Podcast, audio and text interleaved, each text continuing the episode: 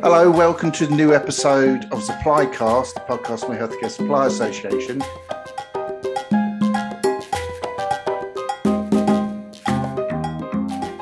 Today I'm talking to Sharon Robson from Lancashire Procurement Cluster.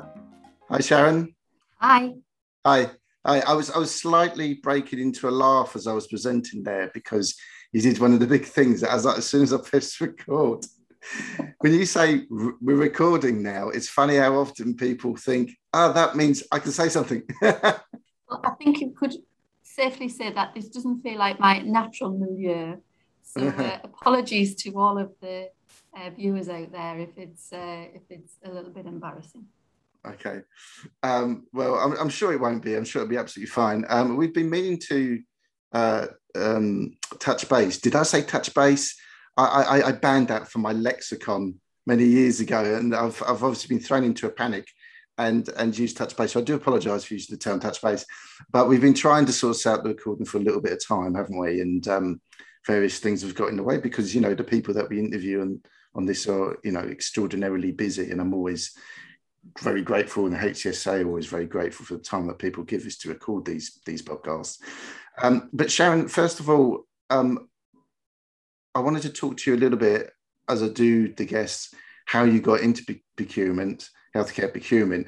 I know that you used to be in local government, I believe, prior to yeah. that. So I'm guessing you've yeah. been in public sector procurement for a while. But can you tell me a bit about that? Yeah, so um, I don't think any of us at school ever heard of what procurement was. And I sort of rolled through school and university not really knowing what I wanted to do. And I ended up actually being quality manager. And I was quality manager in manufacturing, as it happens. And um, one day the M D said, do you want to try buying, as it was many years ago? Mm-hmm. And that was my start. So I was really in procurement in a manufacturing environment for many, many years. And then I just came to a funny age, shall we say. Mm-hmm. And I just thought, I want to do something where I can make a difference. I know that whatever I get involved with, I give one hundred ten percent to. And I also know that I'm able to create change. And I saw this job, and it was for Salford City Council. And the strapline was, do you want to make a difference? And I thought, hmm, let's go for that. So um, Yes, I do. I want to yes, make a difference. Yes. So, you know, in fairness, I took a demotion and a salary reduction, but it was the best thing I ever did. And mm. I remember walking across the concourse with my new laptop saying in Salford and just feeling so proud. And I always look back and think that job was like my first love in public sector procurement. It was lovely. And ever since then, I've been really passionate about public sector mm-hmm. procurement, because I really feel that when we get it right with our commissioners and our stakeholders, we can absolutely change the world for the better. Um, so that's that's what I'm about, and that's what I enjoy to do.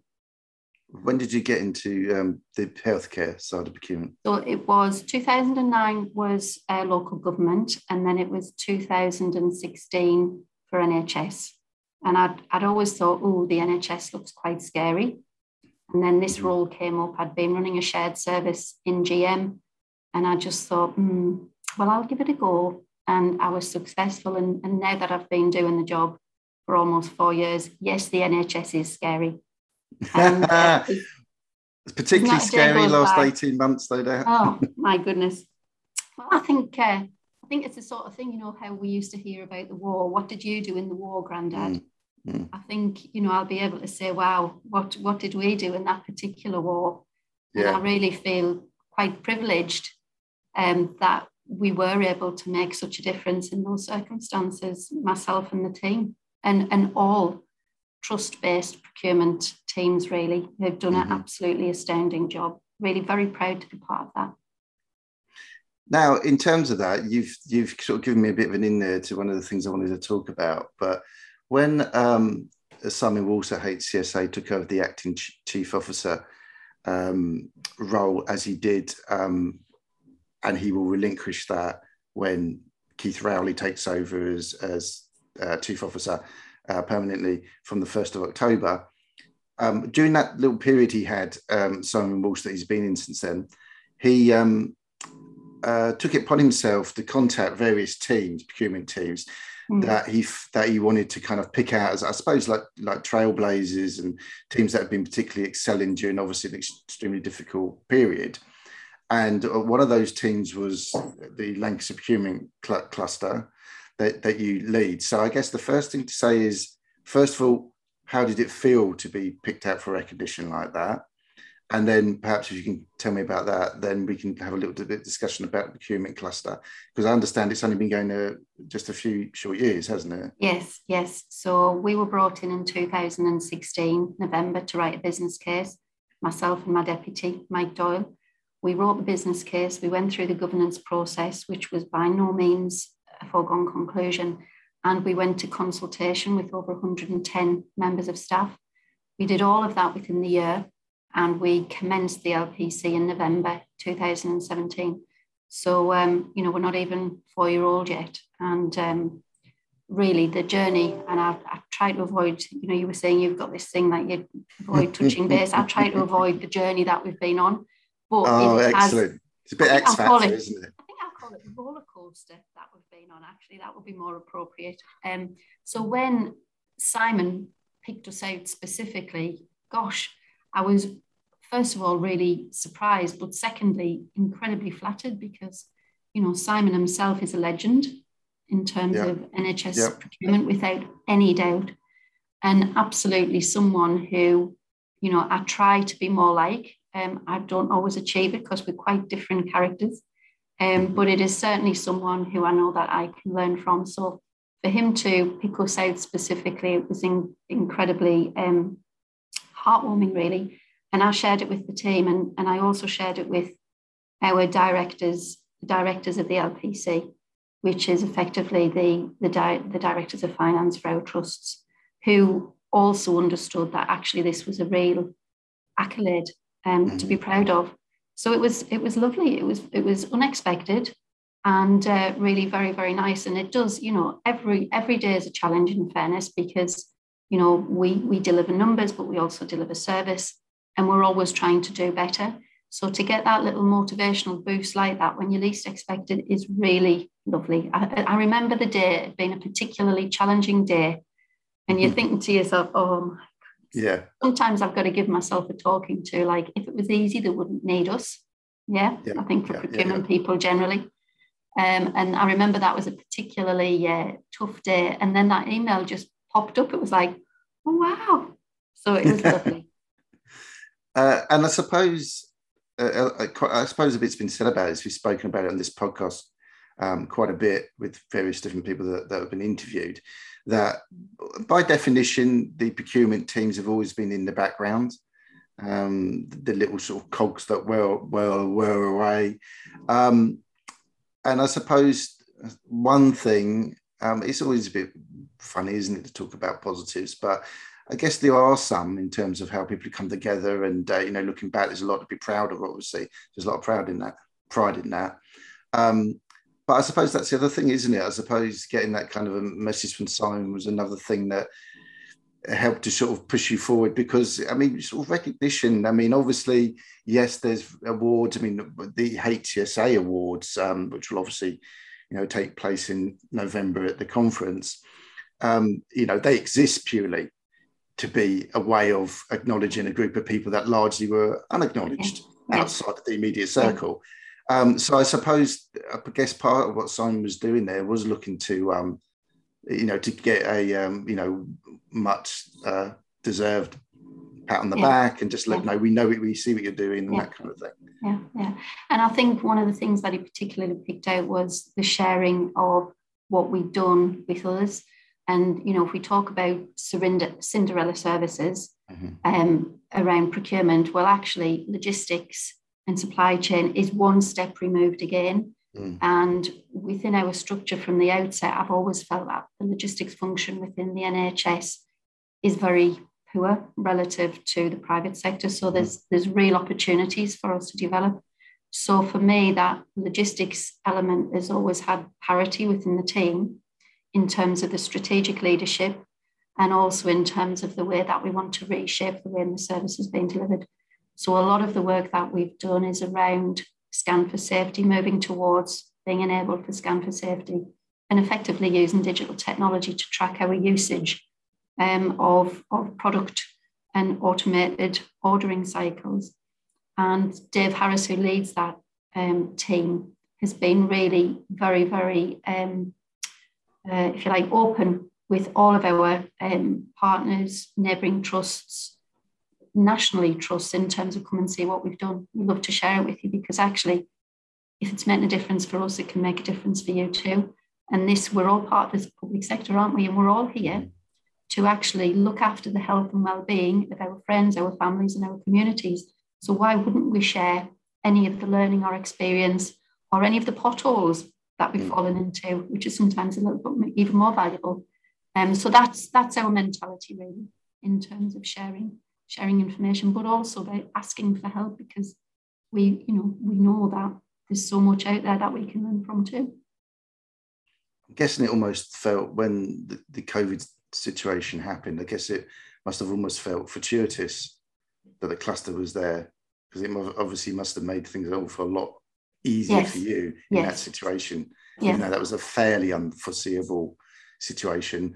Um, you know, in that obviously, you know, that you get certain, you know, periods where it's tougher with winter flu, et cetera, mm-hmm. and stuff like that. Um, and obviously you would have been uh, preparing Brexit, for example, but I guess it must have felt quite fortuitous at the time that that was set up at a time. And what would it have been like for you, do you think, if you didn't have the cluster during during COVID? I, I think we would have. Um, so we drove a lot of the, so mutual aid, I think, was an absolute key for everyone nationally.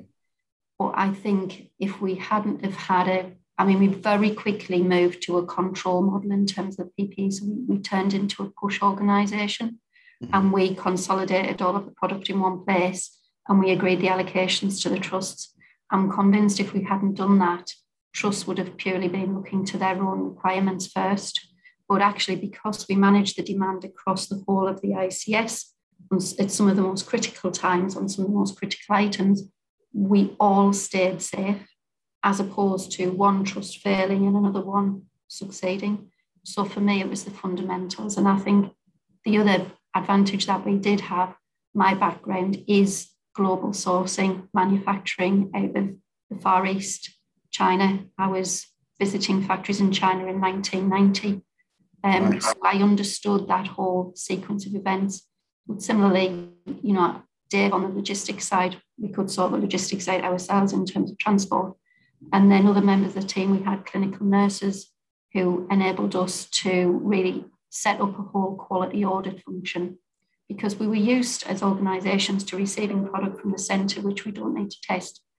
All of that changed, and we had to source and validate um, product ourselves. And I think probably one of the most memorable times was a conversation with Doctor Wu in Hong Kong, in S G testing services, who had about six of us online and gave us a teach-in in type two R masks and the chemical composition technology behind that, and, and how to spot uh, something that isn't bona fide um, in terms of documentation and product.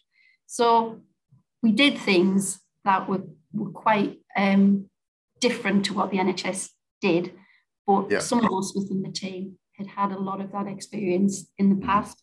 So if you like, it, it, it gave us a little bit of a, of a step ahead as to the best way to go around that.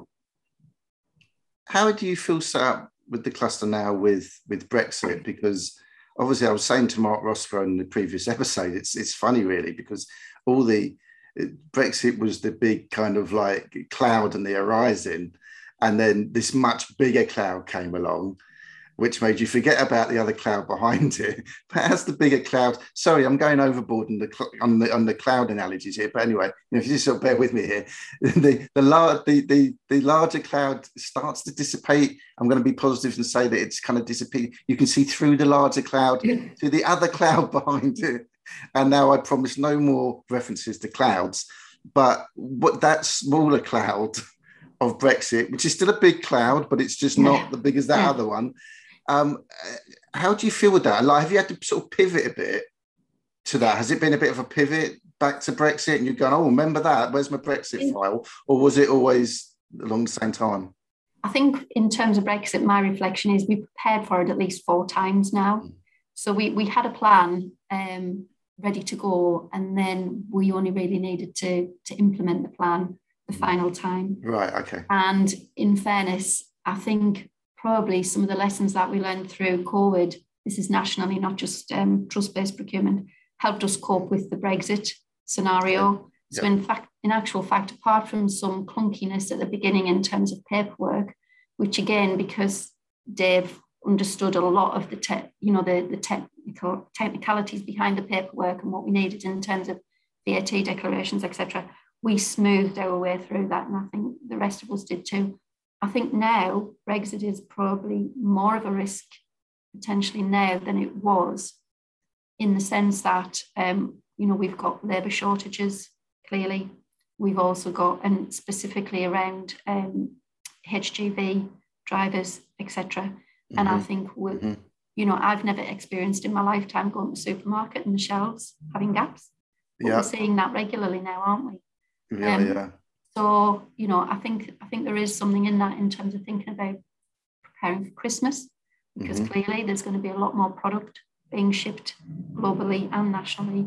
And yep. we, we need to start thinking about another plan, really. Okay, yeah, no, I was just in my supermarket the other day, and I think I was, uh, I, I promised that I was going to cook some fajitas, and I promise you, trying to figure out how to how to make fajitas without any tortilla wraps is is not fun, you know. Aside from getting that, I, yeah, a loaf of bread and a rolling pin, maybe. I don't know. I mean, I was willing to try anything at that stage. I was a desperate man going down those aisles. Um, yeah, no, you're absolutely right. It's an interesting thing. And I think that Brexit's got lost in the, obviously in the COVID wash somewhat, but it is something that's been, I've been thinking about a lot. And as I say, we, we spoke last time out as well with um, Mark, Mark Roscoe. Um, that's great. Just before I move on to the um, the bit that we're going to go to at the end, we asked us a little bit about your personal preferences.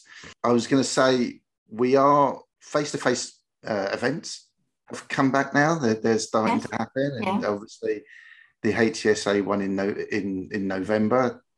Um, how are you How are you feeling about that? Are you looking forward to getting back to meeting people again? Is it going to be strange? Is it? Yeah. yeah. Well, today I'm in the office, and it's it's It's, I've seen more people today than I've probably seen in the last eighteen months, and it's been right. lovely. So many smiley faces. It's mm. really, really nice. And then next week on Wednesday, I'm travelling down to London, which I haven't done literally since before COVID, going to the um, SIPS Awards. So we've been shortlisted right. for yeah. SIPS. So, um, yeah, it's going to feel very different. And um, I just heard on the radio that um, apparently health and safety is a major issue in London on the underground, because people don't want to use the handrails. So there's a lot of people falling on the escalators. So isn't it strange how things are, are just completely different to the way they were before? So yeah, our behaviours and, and how we are all choosing to react is having other uh, unexpected outcomes. Yeah, yeah, no, absolutely. Okay, Sharon, um, I'm going to move on now to the ending part of the podcast, which is, that'd be called Desert Island Supplies. Um, I say we, I call it that, and everyone just has to accept it. Um, this is where we invite you to take a luxury item, uh, one album by an artist, and one film onto mm. a desert island. Uh, you don't have to worry about food, drink, anything like that, that's fine. Um, so that's where you need to go. So first of all, I'm going to ask you for your luxury item. Crikey. Um, haven't had much time to think about this one. Um, I think I would say a pair of scissors. Uh, that's a very practical luxury item, isn't it? I'm just that's thinking about cutting up, cutting up leaves. I used to make all my own clothes, so cutting up leaves, spearing fish. Yeah, that's, we'll call that, and, and cutting my, this is gross, cutting my toenails. Because, you know, um, you, you've got to keep up your beauty regime, even on a desert island, haven't you?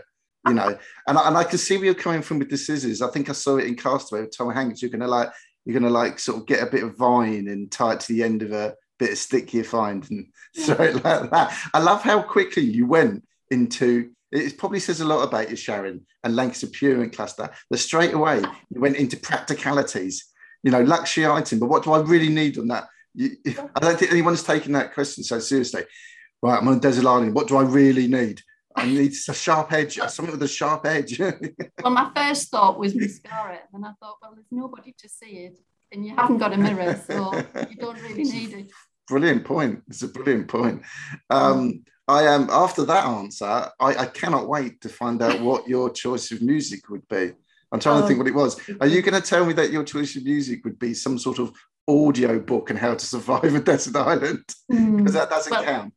Well, I do like audio books, in fairness. I yeah. think in terms of an album, I'm going to be showing my age now. So I wasn't thinking of albums. I was actually thinking of singles, because I listen, I, I do mm-hmm. listen to Desert Island Discs a lot, and I often right. wonder what mine would be. So, there you go. Here's a jump. Fantastic. Yeah, that's probably where the scissors came from. That's my excuse. Yeah. Um, so Tainted Love, one of my all-time favourites. New Order. Excellent. New Monday. Right. Okay. Um, brilliant. The Clash. Anything by The Clash, really. Um, anything in that era suits me. Okay. I'm very happy with that. But um, absolutely not anything like George Benson, or, you know, which was a similar era. And it's like, definitely not. I was, I was much more uh, edgy than that. Excellent. Okay. Um, I hope you, it wouldn't be terrible if you turned up on that desert island and you walked around the corner, and the only other person on that island was George Benson. No. Or my sister-in-law, who loves George Benson. Or both of them. Um, Uh, maybe you could get hungry and eat them, I don't know. But um, so that's the music. We've got your lecture, we've got a pair of scissors, and we've got and we've got some of the best of the Clash and and, and New Order and uh, uh, Soft Cell. Yeah. Okay. Um, what would the film be?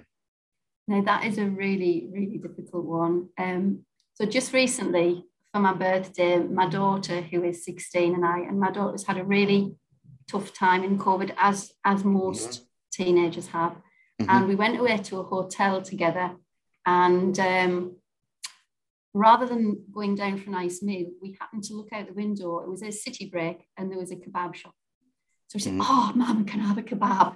It says the best kebabs in, it was in York, oh. best kebabs in York, so clearly it'd have to be the best kebabs in York. So yeah. we, we had a kebab in the hotel room, and uh, we searched for a film, and we found Pretty Woman. Right. And uh, I mean, I remember that when I was younger. Yeah.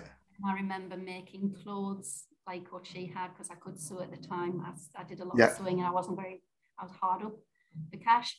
And uh, I'm, I'm choosing it not because of the memories of the past, but because of the memories of the evening with my daughter, because it was right. magical. It was just really lovely. And that Brilliant. picture, that film from here on in will be very special for me. Excellent. Well, I think those are outstanding. Outstanding answers, both emotional and practical. I know, I'm getting teary-eyed just thinking about it. You're covering everything you'd need on that island, so I think it's great.